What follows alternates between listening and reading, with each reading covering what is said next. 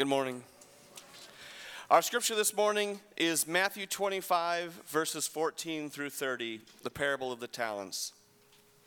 For it will be like a man going on a journey who called his servants and entrusted to them his property. To one he gave five talents, to another two, to another one, to each according to his ability. Then he went away. He who had received the five talents went at once and traded with them, and he made five talents more. So also he who had two talents made two talents more. But he who had received the one talent went and dug in the ground and hid his master's money. Now, after a long time, the master of those servants came and settled accounts with them. And he who had received the five talents came forward, bringing five talents more, saying, Master, you delivered to me five talents. Here I have made five talents more. His master said to him, Well done, good and faithful servant. You have been faithful over little, I will set you over much. Enter into the joy of your master. And he also, who had the two talents, came forward, saying, Master, you delivered to me two talents. Here I have made two talents more. His master said to him, Well done, good and faithful servant. You have been faithful over a little, I will set you over much. Enter into the joy of your master. He also, who had received the one talent, came forward, saying, Master, I knew you to be a hard man, reaping where you did not sow, and gathering where you scattered no seed. So I was afraid, and I went and hid your talent in the ground. Here you have what is yours. But his master answered him, You wicked and slothful servant, you knew that I reap where I have not sown, and gather where I scattered no seed. Then you ought to have invested my money with the bankers, and at my coming I should receive what was mine own with interest. So take the talent from him and give it to the one who has the ten talents. For to everyone who has will more be given, and he will have an abundance. But from the one who has not, even what he has will be taken away. And cast the worthless servant into the outer darkness. In that place there will be weeping and gnashing of teeth.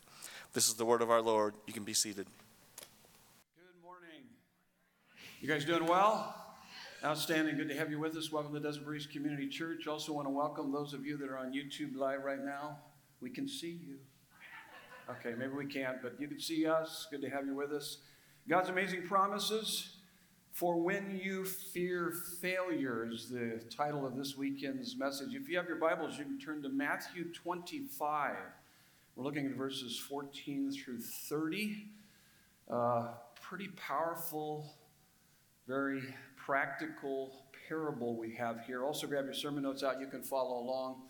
There you can see part of the intro. Fear of failure is a universal fear that can immobilize and even paralyze you from being fulfilled and fruitful in living out God's purpose for your life. God has a purpose for your life. You're not by accident. You're not here by accident. You were created by God. He has a purpose for you. Now, we live in a culture today that one of the philosophies is existentialism. Existentialism is a philosophy that basically says you don't find your meaning, you create your meaning. You're the one that determines your meaning. That's insane. You didn't create you, did you? No. So you got to go to your creator to find your meaning and why you exist and why you're here. So uh, that, that doesn't work out so well when you try to create your own meaning. All you got to do is look around in our culture today. It's not working out so well. You just can't come up with your own meaning. You go to the Creator to find your meaning. And you can see there on your notes, so there is a big P purpose and a small p purpose or meaning. So the big P purpose is to know God and to make Him known. That's why you, you were created, is to know God and to make Him known. And the small p purpose is what knowing God and making Him known looks like through your individual, one of a kind, God given original shape. You are unique. You have spiritual gifts, you have a, a heart that has desires in it. Uh, you have abilities, you have a personality, you have life experiences, and God uses all of that. And you can live all of that out in such a way that would put on display uh, God, that you would know God and make Him known. Nothing will give you greater pleasure than to live your life for God's purpose. Nothing will give you greater pleasure in life than for you to live your life for God's purpose. Now, let me give you a little background to this parable. It's, uh, it's known, it's part of the Olivet Discourse, and that's the name given to the orderly and extended teaching given by Jesus Christ on the Mount of Olives.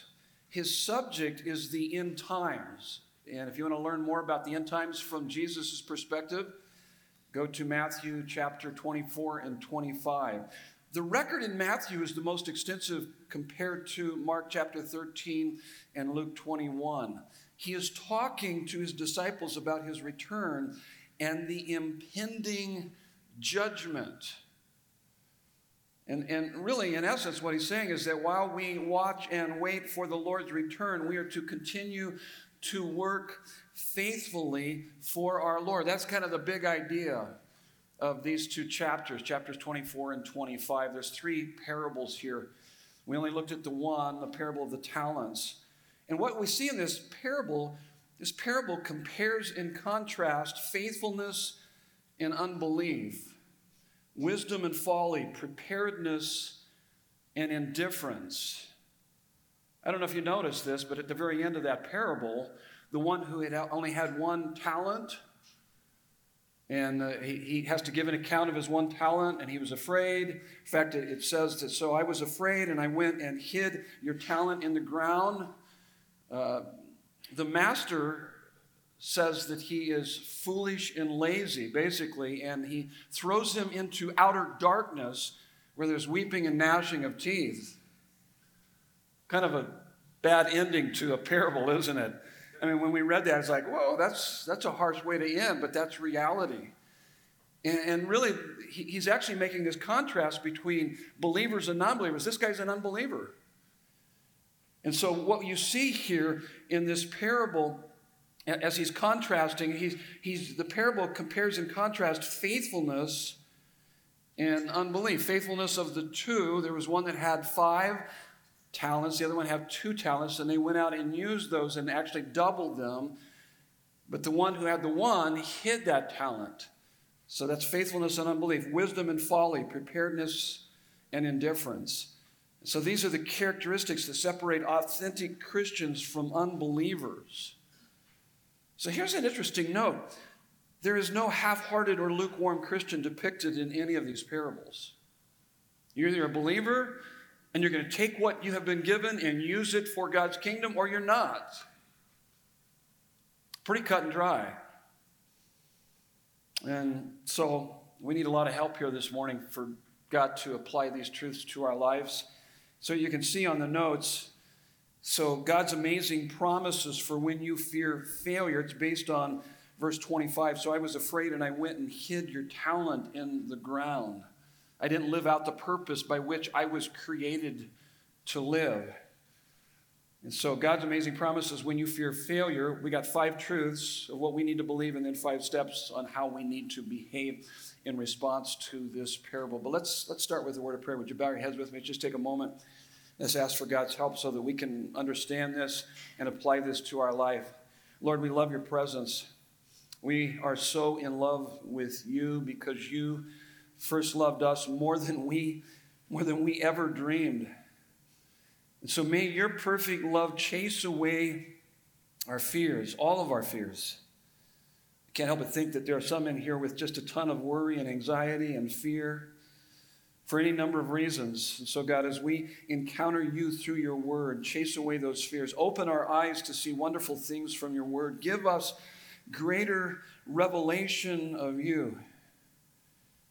Lord, you are the only one who can satisfy the deepest longing of our soul. We pray these things in Jesus' beautiful name. And everyone said, Amen. So, God's amazing promises for when you fear failure based on this, this idea that this one that had the one talent, I was afraid, and I went and hid your talent in the ground. He's actually speaking of an unbeliever there, someone that has not, is not really living out the purpose that God has ordained for them. So, five truths, here they are. This is what we need to believe. Here's the first one everything you do today matters for everything, forever. Everything you do today matters forever. Everything you do today in the dot matters forever. The line. You'll notice the, the dot, we got kind of a zero there, but that represents a dot. You can also see it on, on your notes. The dot stands for your whole life here on earth. It's just a dot.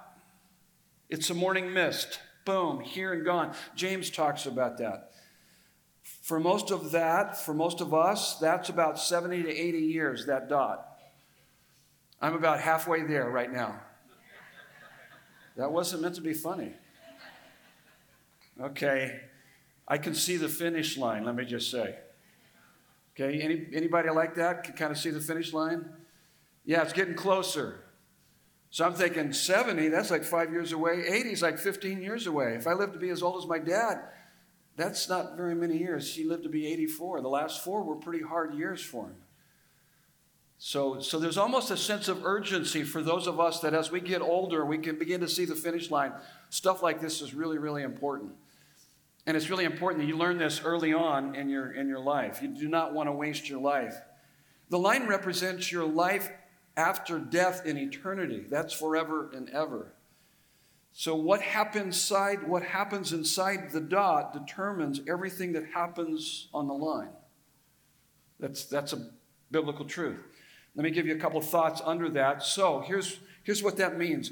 Our beliefs, that's your next field of blank, our beliefs determine our eternal destination. So what we believe determines our eternal destination. John 3:16, for God so loved the world that he gave his only begotten son, that whoever believes in him would not perish but have everlasting life. The gospel is the most amazing message I've ever heard. And it's absolutely spectacular. It's beautiful in every way. And the, the, gospel message is the good news that God has reconciled us to himself by sending his son to die in our place for our sins. And all who repent and believe in him have everlasting life. All you need to do is put your faith in Him. He died in your place for your sins. You see, your sins separate you from God. But, but God, through Jesus Christ, remedied that for us once and for all. So we put our faith in Him. Our beliefs determine our eternal destination. But here's the next thing our behavior determines our eternal compensation. 2 Corinthians 5:10 For we must all appear before the judgment seat of Christ. It's called the Bema seat or the great white throne judgment, also could be combined here, so that each one may receive what is due for what he has done in the body, whether good or evil. You will be held accountable for what you have and what you did with what God had, has given you and how you live that out. Now, Point number two five truths of believing. So everything you do today in the dot matters forever on the line. Number two, everyone fails in many ways. Every one of us fails in many ways. James 3 2. This is uh, one of my favorite verses. This might sound crazy, but for we all stumble in many ways. And it actually brings comfort to me. Because I've been around people that came off with an attitude like they never stumbled, they never had any faults, they're above reproach, they have no sin in their life. That's a lie. I mean, it is. If, if you claim to be without sin, you deceive yourself and the truth is not in you. 1 John chapter 1, verse 8. You're self-deceived.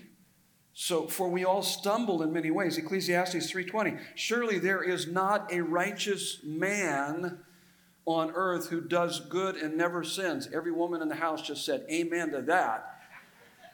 Oh, wait, that's everybody, isn't it? Mankind. So, ladies, you're included in on that. Surely there is not a righteous person on earth who does good and never sins. Here's the next point, number three. No failure is final unless I give up. No failure is final unless I give up. Proverbs 24, 16. For the righteous falls seven times and rises again. You don't think the righteous falls? It says the righteous falls. We're going to fall. We're going to struggle. We're going to stumble. For the righteous falls seven times and rises again.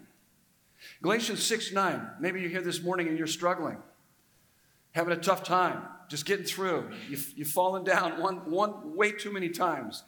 This verse is for you. And let us not grow weary in, of doing good, for in due season we will reap a harvest if we do not give up. Do not grow weary. Don't grow weary in doing good, because in due season you will reap a harvest if you don't give up. Don't give up. Don't give up. Keep getting back up. Keep getting back up. No failure is final unless I give up. Number four, failure can lead to success if I will humbly learn from it. Key is to be humble. Humility. Pride, pride messes with us, man. The more pride you have, the less you can see. And that's, that's what, when, when you have people in your life that think that they have it all together and they have no problems or issues or, or struggles, they're in denial, and their pride keeps them from seeing that. But humility is the key here. Proverbs 28 13. Whoever conceals his transgressions will not prosper, but he who confesses and forsakes them will obtain mercy. 2 Corinthians 7, 10, and 11. I've only got 11 here that I'm going to read, but 10 and 11 are great verses on repentance. It's really important to understand what repentance is. And there's a difference, what he does here in, in 2 Corinthians 7, 10, and 11. He's making a contrast between godly uh, sorrow and worldly sorrow. You know the difference between the two? You do. You need to know that. So when you blow it, you need to know the difference between godly sorrow and uh, worldly sorrow. And so he's talking about more of a godly sorrow here in 2 Corinthians 7:10. He says, "For see what earnestness this godly grief or sorrow has produced in you, what also what eagerness to clear yourselves, what indignation, what fear, what longing, what zeal, what punishment. At every point you have proved yourself innocent in the matter." So, so here's the idea between uh, godly sorrow and uh, worldly sorrow. World, worldly sorrow is that you are uh, grieving or you're sorrowful for the pain that your sin has caused you. You got caught. You're suffering, suffering consequences. And so you're, it pains you. That, that would be worldly sorrow. It doesn't actually change you. But a godly sorrow is that you are sorrowful, you are brokenhearted over uh, the pain that your sin has caused the heart of God, that you realize that your sin was a trampling on the love and wisdom of your Maker. It was a dagger in his heart. It was against him, first and foremost, but also the, the pain that your sin has caused others and how you have misrepresented, it, misrepresented the one you, you love more than anything and loves you more than anything. So that would be um, godly sorrow, that you begin to realize the weightiness of your sin and what Christ did for you on the cross. And that takes a lot of humility. I was thinking of this idea of worldly uh, sorrow, and I was thinking about the NBA players and their alligator tears when they get hit or fouled and they play dead. You know, you guys, you guys watching the NBA finals? Anybody here watching NBA finals here? No, not very many people. Okay, one guy right back here our youth pastor. He's the only guy that I could talk uh, NBA finals with for the most part. There's not a lot of people on, you know, here that do that. But if you notice that, let's just you and I have a conversation right now. You ever notice these guys, little, little tic tac little things? Somebody barely hits them and they fall down like they're dying. And then they get to the instant replay. The guy barely got hit. And I'm not saying they don't get hit hard. I mean, now in the playoffs, man, they're blasting each other, they're pounding on each other. But from time to time, the guy will take a shot, and he'll go, oh, oh. You go, oh my goodness, he's going to die. No, he's not. He's an NBA ball player, okay, basketball player. And I, I, was, I was, talking to some guys last night, and they, think, they said, uh, You think the NBA guys are bad? You got to watch the soccer players. They're even worse. So those are alligator tears. That's. Uh, that's worldly sorrow, okay? They're not really hurt. It's just, it's just, they're just going through the motions. And so there's that kind of difference between the two. You need to understand that. Failure can lead to success if I will, if I will humbly learn from it. Here's the next one. No matter what happens, God promises to use it for my good and his glory. Proverbs 21, 31. The horse is made ready for battle. Victory is in the hands of the Lord. You can do the very best with your life and still and not turn out the way you had hoped it would turn out. And you got to be okay with that. God can still use that for your good and his glory. Romans 8, 28, 29. You guys familiar with that? Those are great verses. For we know that all things work together for good for those that love God and are called according to his purpose. What's his purpose? It's verse 29. He's going to use all the junk in your life, the mess, the difficulties, the pain, the suffering, the struggles, the sin, and He's going to use that in such a way that He's going to shape you more in, into His Son, the Lord Jesus Christ. That's the sweet life. That's the great life. That's a wonderful life to live. The more you become like Him, that's called holiness, wholeness, happiness, healing. Yeah, all of that. That's what it means to become like Jesus. More and more the fruit of the Holy Spirit in your life, regardless of your circumstances. That is amazing. And He's going to use all the negativity in your life, all the junk, even your sins. He can use that. He's going to work it in such a way that He can bring wholeness to you. That's what I want. That's what I want for you. And there's also a great verse 50 20, Genesis 50 20. You got to have the 50 20 perspective. Genesis 50 20, remember? Remember Joseph looked into the eyes of his perpetrators? He said, You guys intended to harm me. But God intended it for good, for what is now being done, the saving of many lives. We've often heard that verse quoted like this What the enemy intended for harm, God intended for good to work in your life in such a way, in a powerful way, to make you more like His Son and to use you in a powerful way, unlike you've ever been used before. So, no matter what goes down in your life, get back up, keep going, keep looking to Him, trust in Him, confess, repent, turn back to Him, allow Him to use you in your life powerfully. I, I, I, was reminded as I was thinking about this, I was thinking about the woman at the well in John chapter 4. Remember, she encountered Jesus? How many times had she been married? Five times. And she said, Fooey on that. I'm just going to live with the guy now. I got the sixth one now. No matter, who knows how many more she might have had after that. But her, her life was a mess. She encounters Jesus. She is so excited. What does she do? Anybody? She runs back to her little town, her little village, and lights it on fire with the gospel of Jesus. I mean, didn't literally light it on fire. Okay, that sounds kind of weird. But I mean, with, with the gospel message of that, I've encountered the Messiah. This is out of this world. Now, I started thinking about that. Wonder if she was still stuck in her guilt and shame, paralyzed, immobilized. No, she was set free. In fact, her trauma became her testimony, her mess became part of her ministry. Don't allow the enemy, the accuser of the brothers and sisters of all of us, we have an adversary that's going to get you trapped, create fear in your life, feel like, how can God use me? I'm a mess. Look at the mess I've created. No, no, no, no. He can use you. He wants to use you powerfully. Allow that mess to become His masterpiece in your ministry to others.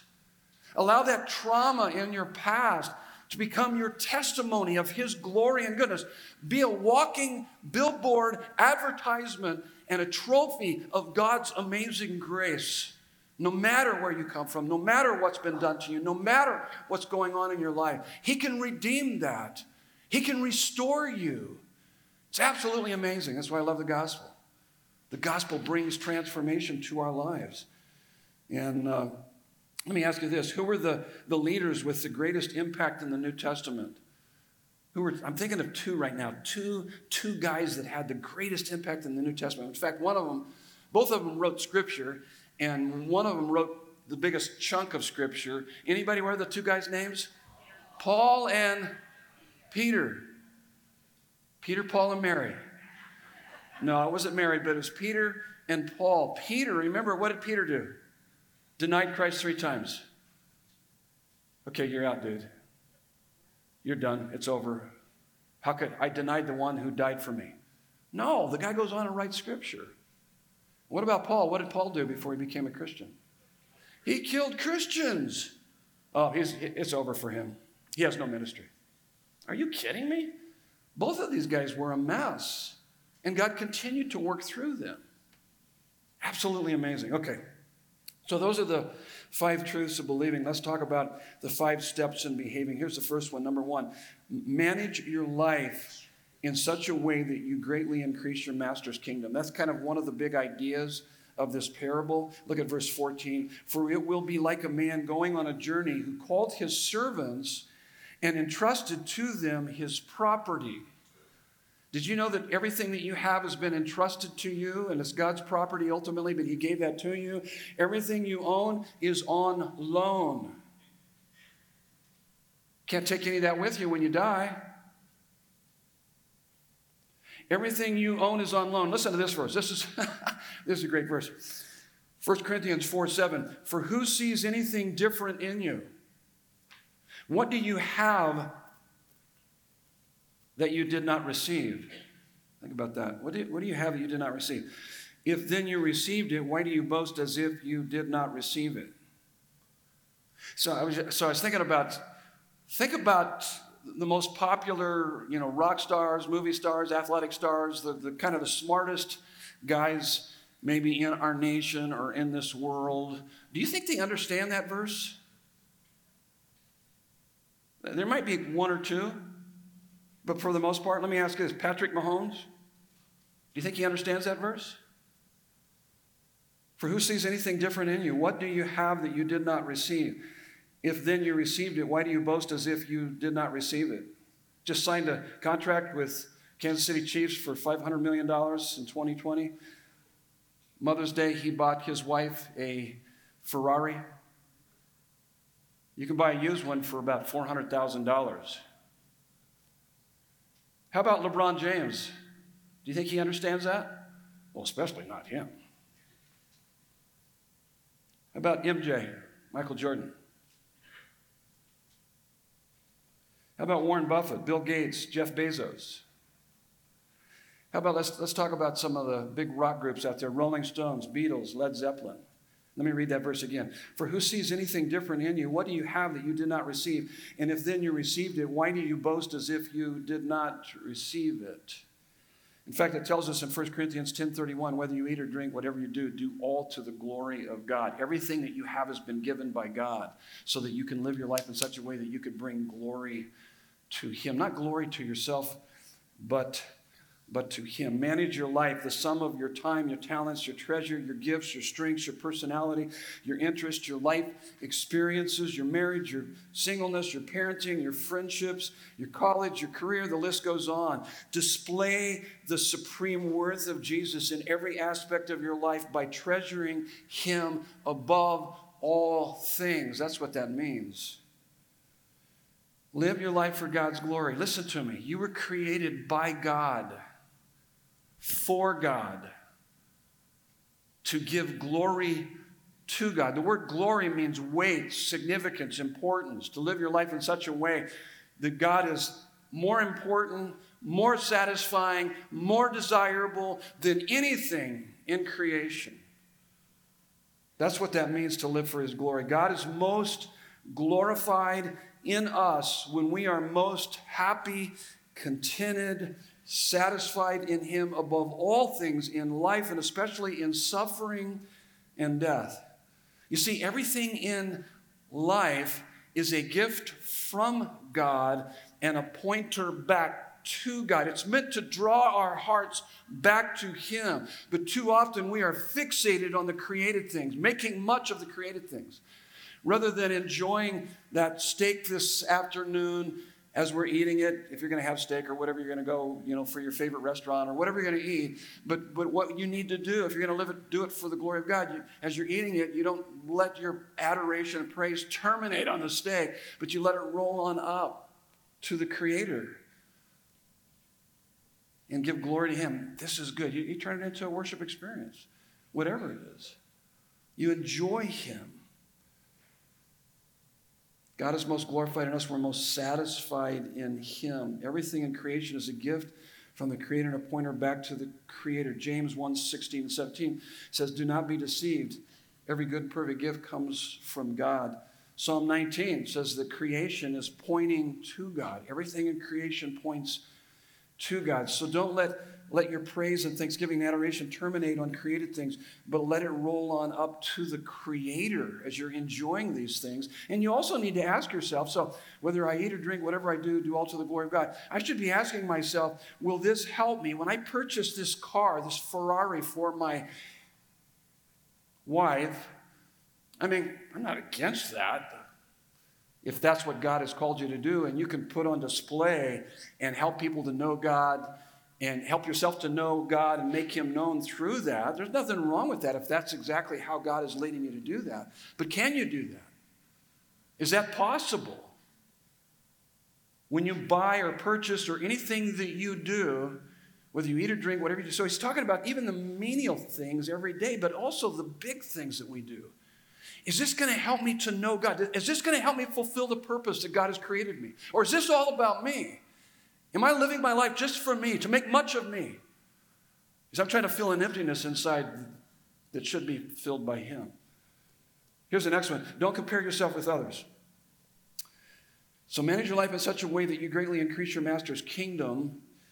Don't compare yourself with others. Look at verse 15. To one he gave five talents, to another two, to another one, to each according to his ability. Then he went away.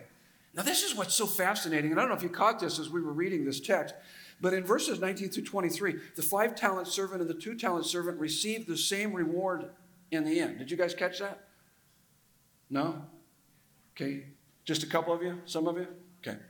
So, I mean, when you go through it, we, we kind of read through it very quickly. And so you see that they both receive the same, word, uh, same reward in the end. In fact, in verse 21 and verse 23, this is what his master says to both of them separately, but says the identical words Well done, good and faithful servant. You have been faithful over a little. I will set you over much. Enter into the joy of your master. He's talking heaven. He gives the same commendation and reward to both. Why? Why is that? Because a service reward is based on total results in light of potential. So, in the same way, Jesus will reward you and me on the basis of what each of us did with what we were given. So, how are you managing your master's resources that he has given you? That's the question. Your future is as promising and important as the future of the most gifted person in the world. They both received the same. The one that had the five, one that had the two. They received the same reward. Don't ever, ever, ever compare yourself with others. Why is that? Because it is demeaning to the God who made you and the unique, one of a kind, original shape that He has given you. You're not a second rate citizen. You're not an accident. You're created by a God who loves and adores you and wanted one just like you. You're unique. You weren't produced on an assembly line. You're not a cookie cutter person. Everybody's, every one of us is different. That's important to keep in mind. You can't compare yourself with others.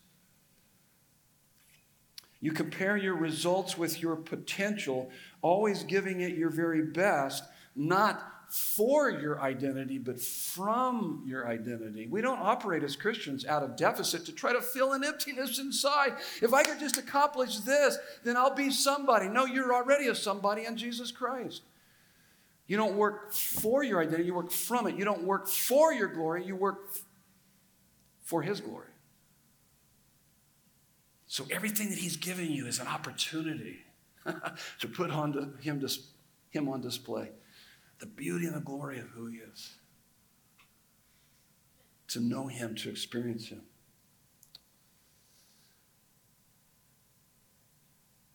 Don't compare yourself with others. Galatians 6 4. But let each one test his own work, and then his reason, then his reason to boast will be in himself alone and not in his neighbor. 2 Corinthians 10 12. Check this out. This is good. Not that we dare to classify or compare ourselves with some of those who are commending themselves, but when they measure themselves by one another and compare themselves with one another, they are without understanding. Here's point number three failure is not falling short of a goal, but not having a goal.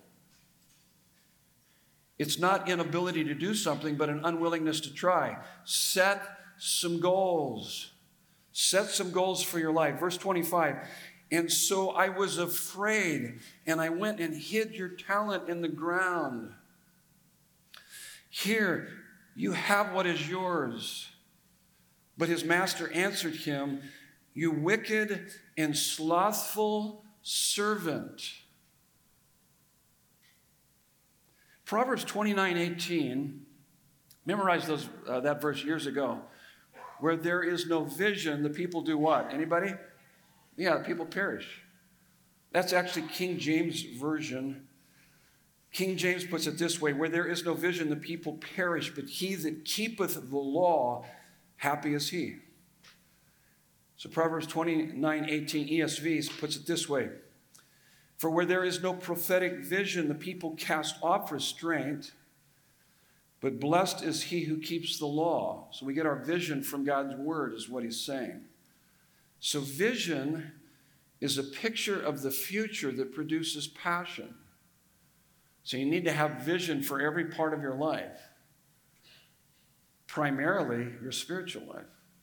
But you should have vision, a picture of the future that produces passion in you when it comes to your marriage, your parenting, your career, but more importantly, your spiritual life. So let me ask you this Do you have vision as it relates to your spiritual life? I can tell whether or not you do. If I talked with you about your relationship with Christ, I could see whether or not you had a fire lit up inside of you. I had a fire lit in me years ago that seems to, to rage more and more the older I get. A passion, a desire, an appetite for God that is overwhelming. You have a vision, a picture of the future that produces passion in you as it relates to God, knowing Him and making Him known? Did you know that you can have experiences with God? And I have these experiences with God, these encounters with God that are over the moon, that are out of this world, that are beyond words. Do you have a vision for God, a desire for Him to, to see the invisible hand of God working in people's lives, to hear the inaudible voice of God, to experience the inexplicable but undeniable presence of God that blows your mind? That you're just overwhelmed with His goodness and His grace. I love that last song. Blessed assurance, Jesus is mine. Praising all day. You know, that I, I forget how that, that song goes. In fact, I'm, I'm off camera right now. Here we go. Let me see if the song's back here. Oh, yeah, right here. Blessed assurance, Jesus is mine. Oh, what a foretaste of glory divine. You get a a foretaste of glory divine from time to time? I do. Oh my goodness. I mean, I am so excited about Jesus at times. I have to keep my mouth shut because I know I'm just going to overpower everybody around me. I want people to know Him, to experience Him. Watching and waiting, I mean, this goes along with our message. Watching and waiting, looking above, filled with His goodness, lost in His love. Oh my goodness. Okay, I'll put this back. That's a good song. I mean, go through the words of the songs that we're singing this morning. I mean, a vision. Do you have a vision to experience a love and a joy and a peace that all the success in this world cannot give you and all the suffering in this world can't take from you? Do you have a vision and a desire to experience a joyful awe and wonder of the beauty and the glory of who Jesus is and what he's done for you that it ruins you for anything else. Believe me, if you have that kind of a vision, you're going to have goals. You're going to have goals to help you to get to that place. You see, the things we, we envision, the things we value, we prioritize, the things we prioritize, we practice. All I got to do is follow you around, and I can see your practices day to day. So, my practices from day to day, man, I, the thing that I enjoy most is spending time with the Lord. I love His presence. In His presence is fullness of joy. So, what do I do? What are the goals that I have? Man, every day I spend time in His Word. Every day I spend time talking to Him, interacting with Him. Every day, man, I'm listening to, to praise songs and I'm walking with Him and I'm enjoying Him and I'm telling people about Him. That's part of, that's my life. That's who I am. That's what I do. I love it. You can do the same. Even in the activities of your day. I do a lot of other things, you know, throughout the day, but He's with me. I love him. I spend my first part of my day with him. I spend the last part of my day with him. I spend a whole lot of my day with him throughout the day. You can do the same, but you have to have some goals. And those goals, so you got, so the things you value, you're going to prioritize. Things you prioritize, you're going to practice. You're going to have these goals. That's, that's the idea. Set some goals. Philippians 3 12 through 15. Listen to what uh, Paul says. He says, But one thing I do, forgetting what lies behind and straining forward to what lies ahead. You hear the urgency there? I press on toward the goal for the prize of the upward call of God in Christ Jesus. So failure is not falling short of a goal, but it's not having a goal. It's not, it's not inability to do something, but an, an unwillingness to try. So set some goals. What are some goals in your life? But to have those goals, you got to have some vision. Picture of the future that produces passion. And the more that you develop some spiritual goals, you spend time in His Word, then you're going to have vision for every aspect of your life your finances, your relationships, your career, because the Bible will give you those, those goals. Here's the next one. Number four you have one life, that's all. You were made to live for God. Make your life count.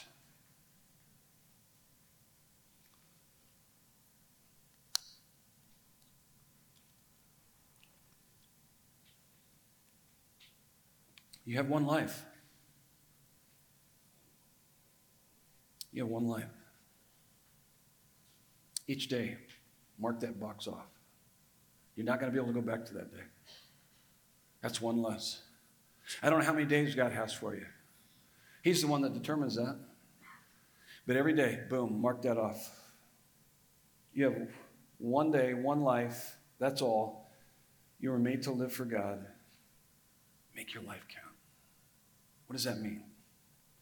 Verse 26 But his master answered him, You wicked and slothful servant, you knew that I reap where I have not sown and gather where I scattered no seed. What is he saying? You knew I was going to hold you accountable. Then you ought to have invested my money with the bankers, and at my coming, I should have received what was my own with interest. So, what does it mean to make your life count? We've already kind of talked about it here. Is it Tom Brady winning seven, seven Super Bowl rings? Is it the American dream? Is it the brains and the 246 billion bucks of Elon, Elon Musk? Is it an all-out pursuit of girls' gold and glory? 1 John chapter 12, the love of the world. Anybody know who the uh, who's won the most NBA championships? Anybody here know who has won the most NBA championships? I, I, asked that last night, and someone in the front row, second, second row back, up here in the front, said, Who cares? And so we had to usher her out of the church. We immediately excommunicated her for, for talking like that. No, I'm kidding. I, it, was, it was kind of funny. Uh, we had good dialogue on that over that one, but it's kind of like, yeah, who cares? But here's a guy. Maybe you didn't even know this guy's name because it really doesn't really matter in light of eternity. We're living in this dot. We make so much of the dot.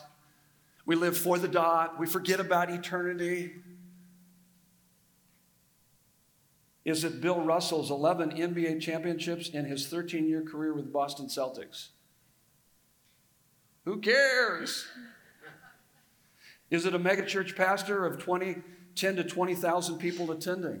Is it Mother Teresa ministering to, to the death and dying in Calcutta, India? Is it checking items off of your bucket list before you die? How many remember the movie Bucket List? You guys Ever see that movie? Jack Nicholson, Morgan Freeman, they're both dying of cancer, and so they come up with this list of things to do. And on that list, there's some decent items. But let me just say this you got to know this, you got to understand this. We're answering the question how do we make our life count? No bucket list or great achievement or all the money in the world will ever comfort you on your deathbed or in the presence of God when you give an account of your life. That's the point of this parable. Here's Paul's bucket list. Goes along with what we already read there in Philippians 3 12 through 15, when he says, One thing I do is forgetting what lies behind, straining forward to what lies ahead. I press on to the goal for the prize of the upward call of God in Christ Jesus. What was he talking about here, right here? Philippians 3 10 11. This is what he's saying. I want to know Christ and the power of his resurrection and the fellowship of sharing in his suffering. To become like him in his death, so that by all means I may attain to the resurrection of the dead. Here's my paraphrase of this. The greatest purpose in life is to know Christ, become like him, joyfully rescuing people from hell, meeting their earthly needs, making them happy in God, even if it brings suffering, and doing it with a satisfaction that makes Christ look like the treasure he is until He takes you home. That's what it means to make your life count. Make living your life for the glory of God in every aspect of your life your singular passion. Pray, think, dream, plan, set goals, take risks to know God and to make Him known. In success and failure, in comfort or suffering, show how beautiful and glorious God is. And you do that, you're making your life count for all eternity to know Him and to make Him known. No matter how God has wired you up, no matter what giftings He's given you. You don't have to have a lot of brains or a lot of bronze or a lot of bucks to make an impact in people's lives. Just live for His glory. Every breath you take, live for His glory, to make much of Him. Know Him, make Him known. Let me, let me simplify it. Loving people is pointing them to the all satisfying God. The most loving thing you can do is point people to the all satisfying God. And the best way for you to do that is for you to find your ultimate happiness in the all satisfying God. So the more you're satisfied in Him, the more they're going to see that in you. And you can point them to what you're experiencing. You can't give what you don't have. But man, if you're satisfied in Him, I don't know how you can keep quiet. Uh, there's no way. You find satisfaction in Him, you want everybody you care about to find that satisfaction in, in Him also. In Psalm 90, I was reminded of, uh, of this psalm. It's a great psalm. And it's, I, I titled Psalm 90 as How to Make Your Life Count. And the first part of it, he just talks about in light of eternity, you know, life is brief. And then he comes to a couple places in here. Verse 12, he says, so, so teach us to number our days so that we can have a heart of wisdom. Help us to make our life count. Help us to realize how fleeting our life is. And then he gives us kind of a key here, what that looks like. And he says in verse 14 of Psalm 90, this is important. If you could do this every day, if you could do this every day, begin to set goals and do those disciplines that we help you to do this, you're going to make your life count. This is what he says Satisfy us in the morning with your steadfast love, so that we may rejoice and be glad all of our days. I want to live for you, and as I live for you and as I find satisfaction in you, I know that's going to overflow my life. I'm going to make an impact in other people's lives. My life will be contagious for you. Let me give you a warning. We live in this multimedia generation, and you need to know that a mind fed daily on, on TV, social media, and internet weakens over time. I'm not against any of those things, but use those to your advantage to stir up your heart for Christ. Americans are in jeopardy of amusing themselves to death. Your mind, your heart, your life, your soul was made to know and love God and to make Him known. That's the only thing that's going to give you that deep, durable pleasure and satisfaction. The passion of, a, of an un, the passion of an unwasted life is to put on display that Christ is more desirable and satisfying than all that life can give or suffering and death could take away. Here's your last point. Whatever you give up to follow Christ is nothing compared to what you will gain both today in the dot and forever on the line. Take some risk, make some sacrifices. Sacrifice is giving up something you love for something you love more. I know many of you do that. Many of you give up something that you love for something you love more because you give of your time and your talent and your treasure here regularly. This church wouldn't exist if it wasn't for, for so many of you, literally hundreds and hundreds of you who give up things you love for that which you love more, which is Christ, knowing Him and making Him known to the world. Praise God for you. Thank you for doing that. You're, you're making your life count. Live in the dot today for the line forever. Don't throw your life away. Matthew 16, 24 through 27. Jesus says, What good is it if a man gains the whole world but loses his soul?